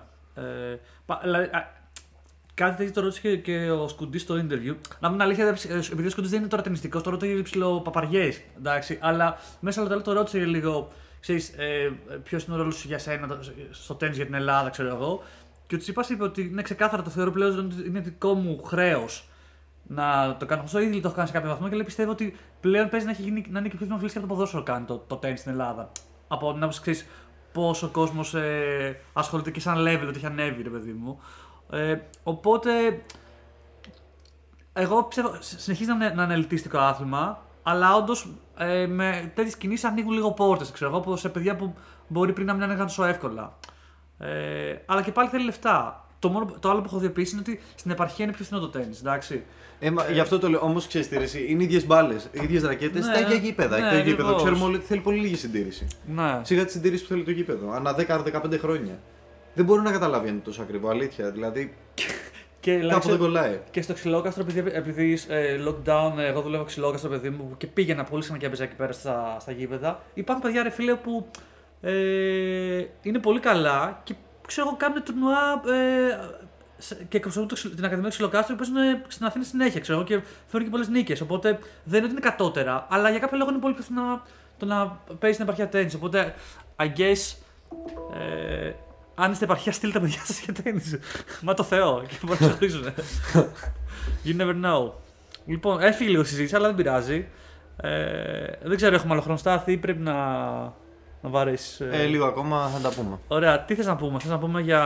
Κυρίως ε, ATP Cup, ε, να δούμε λίγο τα group standings. Ο, ωραία. Ε, η Ελλάδα δεν έχει πάει καλά προφανώς. Χάσαμε και από την Αργεντινή 3-0 και από την Πολωνία 2-1 γιατί νίκησαν στο διπλό. Θε θες να, θες να πούμε λίγο πρώτα τι είναι το ATP Cup, γιατί είναι λίγο. Ε, Ναι, το ATP Cup είναι ένα, μια. Ε, όπως είναι το Laver Cup, όπως είναι κάποιες ε, έτσι ειδικές περιπτώσεις ας πούμε, που έχουμε μέσα στο Tour, το Davis Cup. Ναι, τι διαφορά έχουν αυτά τα τρία τουρνουά, ας πούμε. Αυτό δεν έχω καταλάβει. Γιατί να πάρουν αυτά τα τρία. που- Κοίτα, το Laver Cup είναι πολύ διαφορετικό. Σου λέει οι καλύτεροι Ευρωπαίοι με τους καλύτερους ε, όλου του άλλου κόσμου. Ε, Σωστό, σωστό. Και είναι singles. Ναι. Ε, ε, ε, παίζουν και doubles, αλλά γενικά είναι, η λογική είναι στους μονούς καλύτερους. Δηλαδή δεν έρχονται κάποιοι που είναι πολύ καλοί στο διπλό, έρχονται οι μονοί καλύτεροι στην Αμερική, ε, στην Αμερική και σε όλο, σε όλο τον άλλο κόσμο, βασικά, στην Ευρώπη, εναντίον όλου του άλλου κόσμου. Οπότε Κατά δεν- βάση την Αμερικάνη και Οπότε δεν, δεν, είναι, δεν Νοτιοαμερικάνη. είναι αναχώρα, είναι σε ένα level που είναι ότι ανα, ας πούμε, ούτε καν αναήπειρο. Είναι καλύτερη στην, καλύτερη στην Ευρώπη που okay, είναι μια ήπειρο επειδή είναι η πιο πολύ εκεί καλύτερη. βγάζει το μεγαλύτερο κομμάτι των ταινιστών, έτσι. VS, ξέρω εγώ, καλύτερη σε, στον υπόλοιπο κόσμο κάπως. Ναι. Οπότε είναι σε πολύ high level ε, επίπεδο. Δεν μιλάμε για χώρα ότι προσωπεί ξέρω εγώ, την Ελλάδα, ο ένας στην Πολωνία, άλλο στην. ε, Ναι, που και πάλι και το Laver Cup δεν έχει καταφέρει να φτάσει αυτό που θέλει να πετύχει, γιατί τυχαίνει και οι Ευρωπαίοι αυτή τη στιγμή είναι πολύ πιο δυνατοί από όλο τον άλλο κόσμο. ναι, ναι, έχει λίγο. Δηλαδή δεν ή- είναι ήταν αστείο. ισορροπημένο. Τώρα στο Lever Cup ήταν το top 5 Ευρωπαίοι. Ναι. Βασικά στο top 10 μέσα υπήρχε μόνο ένας. Μόνο, μόνο ο Σουάρτσμαν εκείνη την περίοδο δεν ήταν Ευρωπαίος. Ναι. Και χάσανε 11-1. Δηλαδή πήραν μόνο ένα διπλό. Το, ήταν, ήταν λίγο την άλλη. Ήταν- δεν, υπήρχε λόγος στο νόημα. κοίταγες. Δεν, δεν είχε καμία, κανένα ανταγωνισμό. Δεν, δεν υπήρχε κάποια αξία. Ε, Ε, τώρα το Davis Cup απ' την άλλη είναι πολύ πιο μεγαλύτερο από το ATP Cup. Δηλαδή το Davis Cup είναι το πραγματικό ATP Cup. ok. Γιατί παίρνει όλες τις χώρες, κάνει προκριματικά και μπα, μπα, μπα, μπα, μπα, ξεκινάει και φτιάχνει ένα σύστημα που ανά, δύο, ανά τέσσερα χρόνια παίζεται και ανά δύο χρόνια γίνονται τα, τα ματς που, που κάνουν τα προκριματικά για να φτάσουν ε, Οκ. εκεί. Εκεί είναι ωραίο γιατί γίνεται κληρώσεις με όλες τις χώρες. Δηλαδή Ναι. θυμίζει λίγο το, το Τσου Λου ας πούμε, του, του τένις. Και όχι ούτε καν Τσου Λου, είναι λίγο πιο πολύ. Επειδή λες ότι είναι ανά τέσσερα χρόνια, ρε παιδί μου, σαν, Ναι, σαν σαν- ευρωπαϊκό σαν ή ευρωπαϊκό, παγκόσμιο ναι, σαν whatever, παγκόσμιο, ξέρω εγώ. ναι, ναι, ναι, Ναι, ναι. το τένις. Θέλω να πω έτσι με προκριματικά, με Ναι. ομίλους κτλ. Τώρα το ATP Cup. Να πω την αλήθεια, δεν ξέρω πώς ακριβώς βγαίνουν οι χώρες, αλλά παρατηρώ ότι σε όλες τις χώρες υπάρχουν ε, top παίκτες. Οπότε πιστεύω κα- κάτι έχει να κάνει με τους top παίκτες. Δεν πάει με προκριματικά. Ε, οπότε ρε παιδί μου, οι top παίχτες μετά ε, επιλέγουν άλλους από τη χώρα τους κάπως, κάπως έτσι; Όχι, εκπροσωπούν τη χώρα και η χώρα μαζί Ναι. φέρνει και όποιους άλλους θέλει. Δηλαδή Οκ. στην Ισπανία, ξέρω εγώ που είναι ο Ναδάλ, παίζει ο Ρομπέρτο Μπαουτίστα Αγκούτ. Ναι. Που είναι και ναι. αυτός βέβαια πολύ ψηλά, αλλά μπορεί να παίξουν και άλλοι. Σε εμάς είναι ο Τσιτσιπάς και από κάτω είναι το χάος, ας πούμε. και μετά έχουμε νούμερο 260, νούμερο 1000, νούμερο 1200. Ναι, ναι. Ε, και αυτό το πράγμα δημιουργεί τρελές ανισότητες που πραγματικά σε κάποια φάση δεν το καταλαβαίνεις γιατί γίνεται.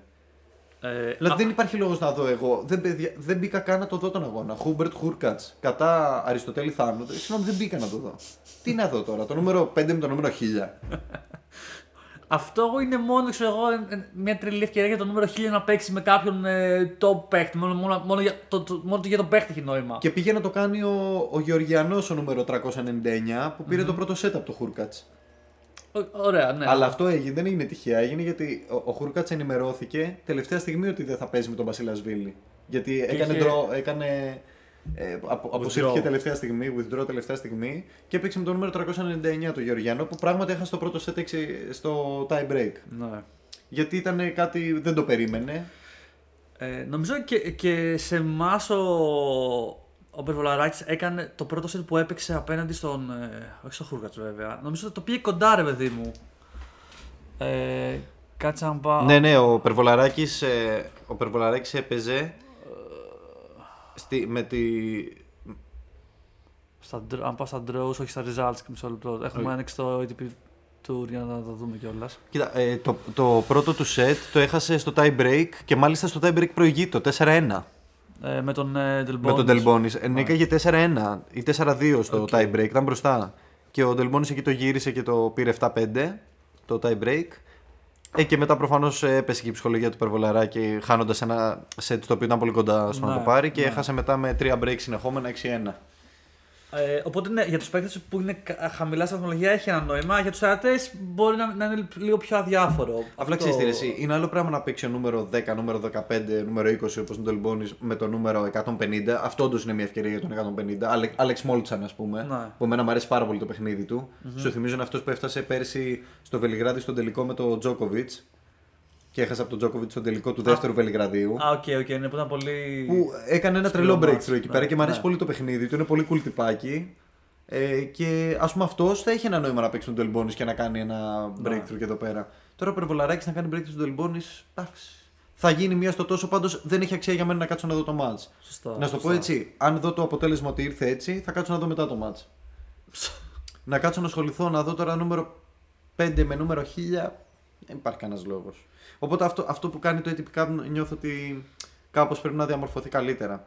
Ή τέλος πάντων πρέπει να παίζουν χώρες που ο συνδυασμός των παικτών που θα συμμετέχουν να είναι ο καλύτερος σε ranking. Δηλαδή, αν είναι ο 10, 50 και 70 να προστίθενται Και να βγάζει και ο ένα συνολικός average. αριθμός να είναι ο ανταγωνιστικός. Ναι, ναι. Ε, ο- ο- εντάξει, και όμως και πάλι θα, έτσι μπορεί να, να, να μείνουν ε, χώρες εκτός όπως η δικιά μας. Μα ας μείνουν, εκ- ας μείνουν εκτός. Δυστυχώς δεν μπορούμε να προσφέρουμε το θέμα που μα- ζητάει το ATP Cup. Δεν με... Ναι, γιατί εντάξει. είναι κακό να το πούμε. Σωστό, δηλαδή, πώς να το πω, πες ότι η Ελλάδα ξέρω εγώ, έχει ένα τσιμίκα στο- στην εθνική Ελλάδα. Δεν σημαίνει ότι η εθνική Ελλάδα θα πρέπει να, επειδή είναι ο τσιμίκας ε, βγάζει φωτιές, ότι θα πρέπει να πηγαίνει στο Ακριβώς, παγκόσμιο η ακριβώς. Ελλάδα. Επειδή Ας ένας πούμε, παίκτης, ε, είναι, είναι δυνατόν αυτή τη στιγμή εμείς να έχουμε καμία ελπίδα απέναντι στη Ρωσία. Που ο χειρότερος παίκτης, ξέρω εγώ, είναι το νούμερο 18. Ναι, αυτό είχα- γι' αυτό είχα μπει και λίγο εδώ πέρα και έκανα Ρωσία Ε, μέσα. δεν έχει νόημα, ρε φίλε. Δεν έχει κανένα νόημα. Ρωσία, Γερμανία, ξέρω και Ιταλία. Φαντάζομαι ότι και η Ιταλία πρέπει να έχει κατέβει με τους. Ιταλία και Γαλλία γενικά έχουν παίκτες οι οποίοι συνολικά, συνολικά αν πάρεις τα ranking τους δεν ξεπερνάνε το νούμερο 100. Σωστά, σωστά. Ε, αυτό είναι ανταγωνιστικό. Τώρα εμείς, άμα βάλεις τα ranking που βάλαμε μέσα, είμαστε στο 1200. Ναι. Ε, ας ελπίσουμε σε 20 χρονάκια να. Ποια να- 20. Να ρε. παλεύει. Ποια 20. Πιο σε λίγο. 5 χρόνια δεν πιστεύεις τι κάνει; Σε 5 χρόνια. Σε 5 η χρόνια. Λάκη και η Σάκαρη. Πιθα- Άστα. Πιθανό. Θες να πάμε και λίγο στις γυναίκες; Ναι. Ε, κοίτα, breakthrough χρονιά για τη Σάκαρη στα 26 της. Απίστευτο. Κανείς μας δεν το περίμενε σε τέτοιο επίπεδο. Ε, Παρ' όλα αυτά και η ίδια, μ' αρέσει που έχει ξενερώσει λίγο με την πορεία της αυτό, το, αυτό το χρόνο. Γιατί ενώ ήταν πάρα πολύ καλή πορεία και μπήκε στο top 8, έπαιξε στα, στα ATP Finals, Ναι. πήγε στον ημιτελικό του ATP Finals. Πάρα πολύ καλά. Απλά φέτος δημιουργήθηκε μια νέα συνθήκη ήτας σε ημιτελικούς. Σωστά. Αυτό η Σάκαρη ξέρω ότι θα την επηρέασε και πρέπει φέτος να, είναι, να, να ξεπεράσει το επόμενο εμπόδιο που είναι η ημιτελική. Για κάποιο λόγο έχει κολλήσει στους ημιτελικούς. Σε δύο Grand Slam έχασε ημιτελικούς και μάλιστα στον ένα έχασε από την Κρε- ε, Κρεϊτσίκοβα στο Ρολάν Γκαρό που τότε η Κρεϊτσίκοβα ακόμα δεν είχε κάνει τον breakthrough της. Γιατί μαζί το κάνανε Μμμ. σε μεγαλύτερη ηλικία. Ε, Θυμίζω ότι η Κρεϊτσίκοβα ήταν πρώτη στα διπλά και παραμένει. Ναι. Και έχει νικήσει και τα ATP Finals στα διπλά και στα μονά πήγε. ε, Και, και φέτος στα μονά πήγε πάρα πολύ καλά. Ναι. Ε, εκεί πέρα λοιπόν ήταν η φάση που έκανε το breakthrough της. Και μετά βρέθηκε στο US Open που έκανε η Emma Raducanu το breakthrough της. Σωστά. Που Και δεν μπόρεσε σ' να άρεσε. σταματήσει καμία από τις δύο. Αλλά να σου πω κάτι, και η ίδια έκανε breakthrough. Και γι' αυτό ξέρω ότι θα ξενερώνει. Γιατί σου λέει δεν κάνουν μόνο αυτές ένα, μια, ένα πολύ καλό, ας πούμε. ε, δεν είχαν μόνο αυτές μια πολύ καλή περίοδο. Την είχα και εγώ. Μπορούσα και εγώ να κάνω το αντίστοιχο breakthrough νικώντας τες. Και να μην είναι η δική μου, να μείνω εγώ στην ιστορία Ναι, που οπο- κέρδισα τη Ραντουκάνου στο US Open και δεν το πήρε η 18χρονη. Σωστά. Οπότε λες ότι μπορεί να κάνει τρελή πορεία, αλλά της έχει μείνει το άχρηγα μότο να μπορούσε παράπονο, να, ναι. να κάνω το extra step, ρε παιδί μου. Έστω σε ένα από αυτά το τουρνουά, είτε στο ATP Finals είτε στα δύο Grand Slam. Σε ένα από αυτά αν το έκανε και κρατούσε έναν από αυτούς τους τίτλους, πιστεύω θα ερχόταν με πολύ περισσότερο αυτό που πήθησε φέτος. Ε, σωστά. Ε, ε, να πούμε ότι στα Grand Slam, που- στο, στο, στο, στο πρώτο Grand Slam που ήταν στο τελικό ήταν από, από τις τέσσερις παίκτες που είχαν μείνει η, αυτή που είχε το μεγαλύτερο ranking. Έτσι, για Ε, Και, το- και μάλιστα θυμ- θυμάμαι τότε τα, τα betting sites τη δίνανε φαβορή. Ναι, οπότε έχει λόγο που. Και το πιστεύω και το ξέρει και η ίδια. Ε, ε, όλοι το λέγανε. Ότι αν νίκαγε την Κρετσίκοβα στο Ρολάν Γκαρό, δεν υπήρχε περίπτωση να χάσει από Μουγκουρούθα στον τελικό με τίποτα. Μμμ, μμμ. Ε, οπότε θα, έ- θα έχει και πάλι ενδιαφέρον και φέτος να δούμε πώς θα Ναι, πάει ναι, η ναι, σεζόν ναι, της ναι. Σάκαρη. Δεν έχει κανένα τραυματισμό. Γενικά είναι πολύ δυνατή. Στη, στην Αυστραλία, εγώ νομίζω ότι θα, θα δούμε ένα, ένα καλό run. Ε, ωραία, ε, εδώ εγώ έχω πάλι λίγο ε, να πω στα σχόλια ότι πλέον βέβαια η, η αντίπαλη τη Σάκαρη την, την υπολογίζουν πιο πολύ. Δηλαδή, δηλαδή ξέρεις, δεν, δεν λένε ότι είναι μια παίχτη στο top 20 κάτι. Ε, οπότε θα έχει λίγο ε, α- άλλη αντιμετώπιση από τους ε, αντιπάλους. Οπότε μπορεί να είναι λίγο πιο δύσκολη η σεζόν για αυτή. Αλλά από την άλλη, ρε παιδί μου, θα έχει και η ίδια την ψυχολογία ότι έχω, πάρει, έχω φτάσει δύο μιλού Grand Slam. Ε, Πάμε για τον επόμενο. ναι, ναι, ναι, έχω φτάσει με τελικούς. δηλαδή, στο, στο τελικό, στο finals, προφανώς ξέραν οι, οι άλλες ποια αντιμετωπίζαν πλέον. Δηλαδή παίζαν πολύ δυνατά. Ακριβώς. Και πάλι κατάφερε να, να φτάσει στις top παίχτριες. Ναι. Οπότε ναι. Ε, πολύ, ε, εγώ είμαι πολύ ευχαριστημένο με την απόδοσή της. Δηλαδή, πραγματικά φέτος. Ε, Πώς να σου πω, ρε παιδί μου, ανέβασε και το γυναικείο τέννη πάρα πολύ Εκεί, στην και έχουμε- Ελλάδα. Δηλαδή, και έχουμε και παρακολουθήσαμε άλλες. γυναικείο τέννη. Και έχουμε και άλλες που έχουμε πιο, πιο μέλλον στο γυναικείο τέννη από τον τελικό. Ακριβώς, ακριβώς. Ακριβώς. Δηλαδή, πέρα από τη Λάκη, υπάρχει, ενδια- υπάρχουν και μεγαλύτερες παίκτριε οι οποίες έχουν εμπειρία. Σωστά. Όπως η Βαλεντίνα Γραμματικοπούλου, οι οποίες φέτος και αυτές πήγαν πολύ καλά. Σωστά. Σε σχέση με τη δική τους πορεία, κάνανε μια ανέλυξη σημαντική, πήραν σημαντικές νίκες, φτάσανε ψηλά. Στα αντίστοιχα ITF που παίζουν ή σε Challenger. Μπήκαν main αλλά draw μάλιστα στο... μπήκαν και σε main draw στο, ε, στο US Wimbledon Open, νομίζω. ναι. Ή US Open. Εντάξει. Α, στο US Open. Στο US Ναι, Open που ναι. ήταν τρεις. Η μία έχασε στο δεύτερο προκριματικό. Η Βαλεντίνη Γραμματικοπούλου έφτασε main draw.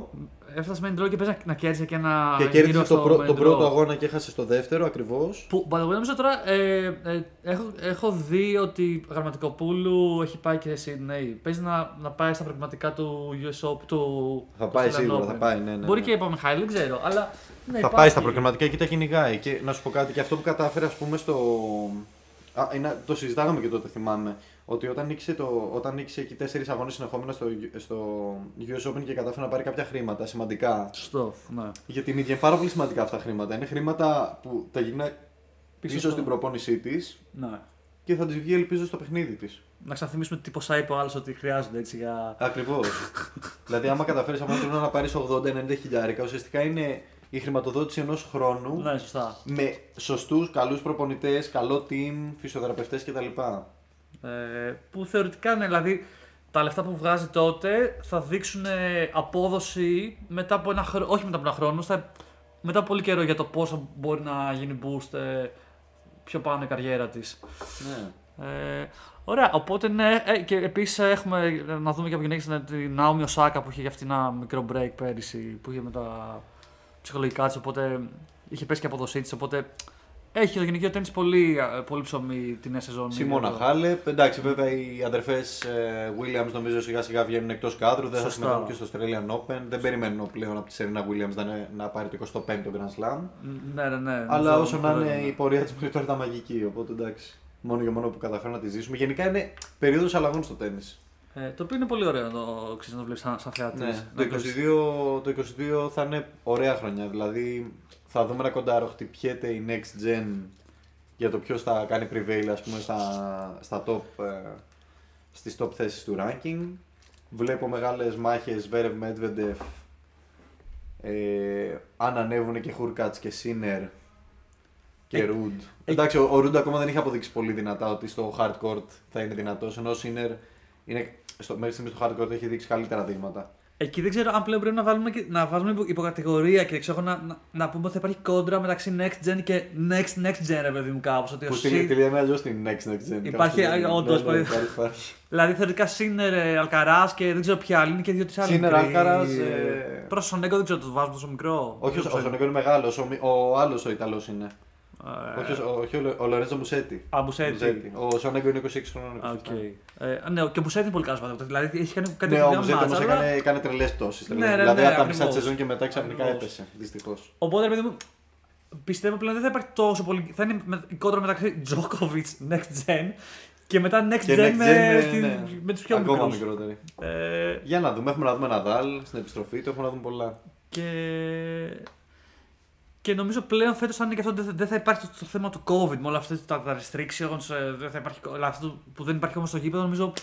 Άντε, ξέρω εγώ, μ- μέχρι το Australian Open μετά θα, θα ψηλοσπάσει αυτή η κατάσταση που υπάρχει. Ναι, ναι, ναι, ναι, θα σπάσει μετά. Θα σπάσει σίγουρα. Ε. Λοιπόν, πάντως για, το- για το επόμενο επεισόδιο θα δούμε πώς θα πάει η Μελβούρνη και η Αδελαίδα που είναι στην Αυστραλία τα δύο 250 προετοιμασίας για το Australian Open. Ε, ναι, ε, θέλω να δούμε ποιοι είναι σε αυτά του, στα, στον ντρό, αν έχει κάποιους καλούς παίχτε Έχουμε μέσα. Θανάση Κοκκινάκη γιατί πρέπει να το πούμε για το Σωτήριο. Έλα μου Θανάση, με wild card βλέπω εδώ. Εντάξει, Με παίζει, wildcard, εντάξει. παίζει στη χώρα Έχει βασικά, πέ- εντάξει. Ε, λέγε. γι' αυτό ρε. Αλλά πήγε και έπεσε σε Αυστραλό. Θα παίζει με φίλο του. Όχι, όντως. Αυτός δεν είναι καλός με τους φίλους γιατί είναι πολύ φιλικός και γελάει και είναι χαλαρός. Προπονησούλα. Έτσι. Γκάιλ Μομφής νούμερο 1, Κάρεν Χάτσανοβ το νούμερο 2. Γενικά δεν παίζουν μεγάλα ονόματα σε αυτά τα πρώτα γιατί θα, ε, έχουν, τρέχουν το ATP Cup οι περισσότεροι από αυτούς. Ε, αλλά και πότε θα έχει εδώ πέρα ενδιαφέρον να δούμε. Ναι. Να βλέπουμε Μουσέτη μέσα. Έτσι, έτσι. Εντάξει. Ε, Αυτό τι είναι 250 είπαμε. ναι, είναι ένα 250 στο οποίο αλήθεια είναι δεν έχει μεγάλα ονόματα. Δηλαδή κάποιο έτσι ιδιαίτερο ενδιαφέρον από ότι θα πρέπει να το δεις για να δεις κάποιο. Να ήδη ας πούμε ο Μουζέτη έχασε από τον Τάρο Ντάνιελ. Όχι, όντω βασικά έχασε. ναι, δεν, δεν, ναι, δεν Το έχει, που έχει είναι- πέσει από το σιτ πολύ. Που είναι qualifier. Οκ, οπότε εδώ θεωρητικά ρε, α, έχουμε και τον Τζίλιτς, ο οποίος πόσο χρόνο είναι ο τύπος; Ναι, ναι, είναι μεγάλος. Αλλά ε, είναι, ο- δεν συζητάνε πολύ για τον Τζίλιτς. Όλοι συζητάνε για τον Φέντερερ. Όντως, ο οποίος. Κανείς δεν λέει ότι ο Τσίλι πέρυσι έκανε μια εξαιρετική χρονιά, πήρε πολλές νίκες.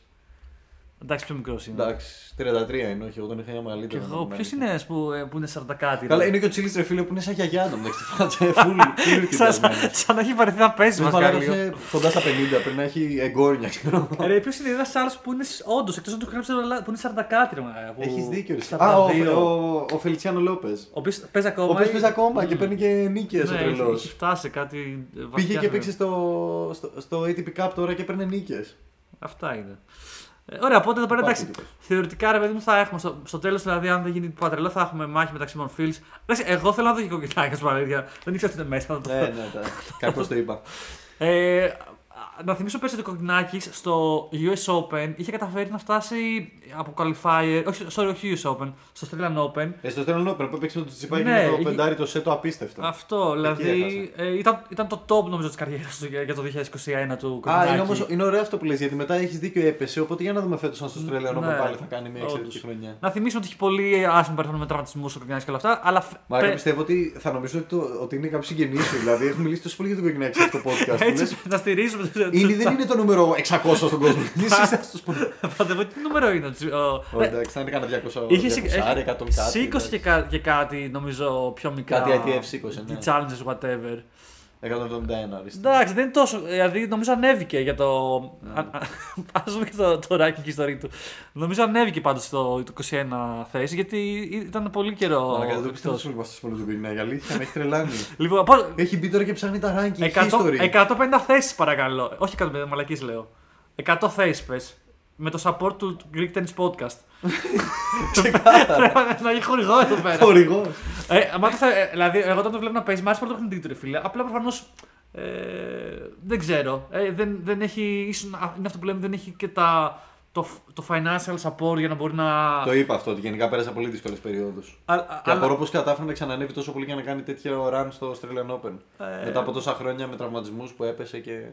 Ήταν ένα μεγάλο ταλέντο της περίοδου του που περιμένουν όλοι να δουν να κάνει τεράστια πράγματα. Να πούμε ακόμα μικρό έτσι, είναι 25 χρονών. Δηλαδή έχει. Ναι, έχει, λέμε έχει σαν, να next, δώσει. σαν Ναι. next gen αντιστοίχως τότε. δηλαδή αυτό είχε σωστά. βγει κοντά με το Medvedev, αντίστοιχες ηλικίες. Σωστά. Τότε έκανε τεράστια μάτς και όλοι τον βλέπανε. Λέγανε Ω, αυτός θα είναι το επόμενο next big thing και τέτοια. Και λόγω τραυματισμών έπεσε και χάθηκε. Μα και στο τένις αυτό είναι Ναι. τόσο απλό να το πάθεις και να τελειώσεις. Γι' αυτό είναι και μαλακία. Λέγαμε να- Dominic Team, Dominic Team, ναι, ο, καλά, σίγουρα επόμενος και ξαφνικά τον χάσαμε. Δη- δηλα- και εντάξει, ο Dominic Thiem έχει χαθεί, αλλά ο τύπος είναι ξέρω, εγώ, στο top 20 ακόμα. Εδώ το παιδί, ρε παιδί μου, μετά από 2-3 Ναι, χρόνια πέρασαν πολλά εκτός, χρόνια, ναι, έχει ναι. φύγει εκτός ε, ε, top 100 και βλέπεις πόσο δύσκολο είναι να, να έχει Να λεφτά για, να- για να ξανανέβει. Ναι, ναι, ναι, ναι. Αλλά οκ, εγώ τον κρατάω χωρίς πλάκα. Μετά να δούμε και το άλλο του Λοιπόν, τουρνουά. έχουμε Αδελαίδα και έχουμε και Μελβούρνη. Στη Μελβούρνη θα παίξει ο Ναδάλ που είναι μεγάλο θέμα που Σωστό. προφανώς όλοι θα παρακολουθούμε. Πρώτος του αγώνας θα είναι είτε Μπεράνκις είτε Γκιρόν, ο νικητής από αυτούς. Εύκολος αγώνας θεωρώ για πρώτος, οπότε θα δούμε αν είναι έτοιμος. Μμμ, μμμ, μμμ. Ε, τώρα δεύτερος, νούμερο 2 του draw, Ράιλι Οπέλκα. Γκριγκόρ Δημητρόβ είναι μέσα, που μου αρέσει πάρα πολύ να τον βλέπω. Έχει ανέβει πολύ τον τελευταίο καιρό γιατί είχε πέσει μια περίοδο και είναι από τα πιο ωραία μονά backhand που έχουμε στο tour. Μμμ. Ε, Botic van de Zandschulp, ο οποίος είχε μια πολύ καλή χρονιά ο Ολλανδός και φάνηκε φέτος πολύ. Ανέβηκε, θυμίζω στο, στο US Open, ε, έκανε μια, ένα τρελό run. Ε, νίκησε και το Μαναρίνο τώρα και συνεχίζει με 2-0 set, άνετα 6-4-6-3 και συνεχίζει σε μια πολύ καλή πορεία. Ε, μετά έχουμε ε, ε, Άντι Μάρεϊ, ο οποίος ε, ε, πέρασε με wild card ε, αλλά κατάφερε να αποκλειστεί κατευθείαν. Το είπαμε και στην αρχή νομίζω έτσι. Ε, Ναι, ναι, ναι, ναι, πράγματι αποκλείστηκε με 2-1 set. Το πάλεψε στο δεύτερο set, αλλά ο Φακούντο Μπάγνις τον τελείωσε. Βέβαια, πολύ καλό draw για τον Μάρεϊ. Δηλαδή, αν, αν κάτι έχει να πει ο Μάρεϊ για το 2021, δηλαδή του λέει πώς είναι Ότι το πολύ- 2021, ναι, θα σου πει έχει πολύ draw, καλό draw, draw. Ε, αλλά εντάξει, οκ. Ε, ρε παιδί μου, ας πούμε ότι αυτά τα τουρνουά είναι τελείως έτσι σαν προθέρμανση. Όπως πώς κάνουν οι ομάδες τα φιλικά πριν αρχίσει η σεζόν. Οπότε δεν μας λέει και πολλά πώς θα πάει η σεζόν μπροστά τους. Είναι κυρίως για να μπουν πάλι στο κλίμα. Οπότε ε, δεν, δεν πειράζει με το. Να πάει το Α είναι, ας παντάπελο. είναι. Και ποιους άλλους έχουμε μέσα; David Έχουμε... Goffin, Goffin. Γκοφάν, έχουμε τον Κέπφερ που το, το Γερμανό που έτσι το. Και αυτός είναι ωραίος παιχτάκι. Ε, νομίζω αυτά. Οπότε θα δούμε. Ε, next, πότε, ε, by the way, πότε αρχίσει το, το Στρελανό, σε δύο εβδομάδες από τώρα. Ή... Ναι, ναι.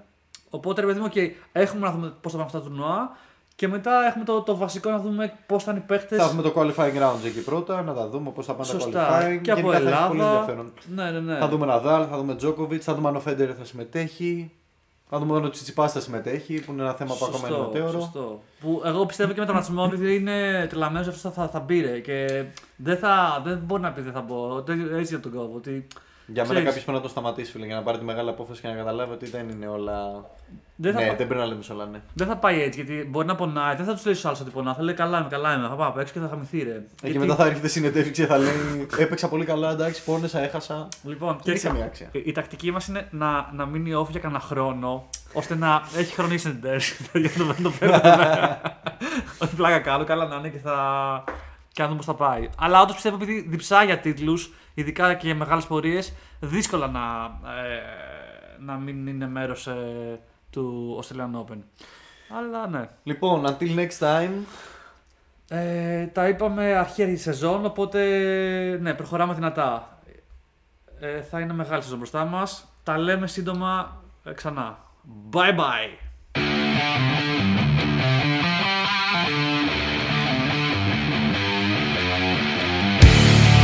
are listening to the Greek Tennis Podcast.